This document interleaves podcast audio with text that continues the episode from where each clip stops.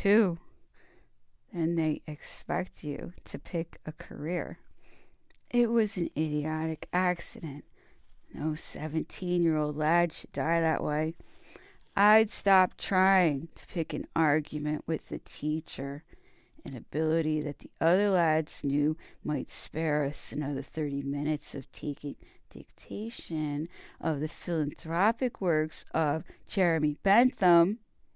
The prim little teacher closed the dog eared university thesis from which he recited rather than actually explaining anything, dismissed us with pursed, impatient lips, and headed for his lunch.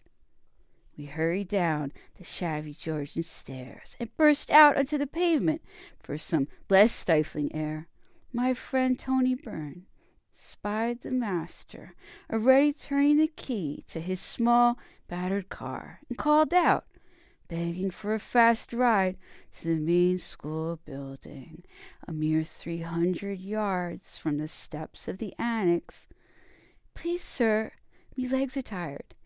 His comic wheedling plea softened the man's initial reluctance. The lad left the curb in a sprint. Probably didn't see the other car at all.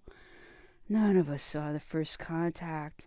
All we heard was a dull thud, and turned to see Tony twisting in the air and making sickening contact with the tarmac. His head bounced and made a second agreement with the ground.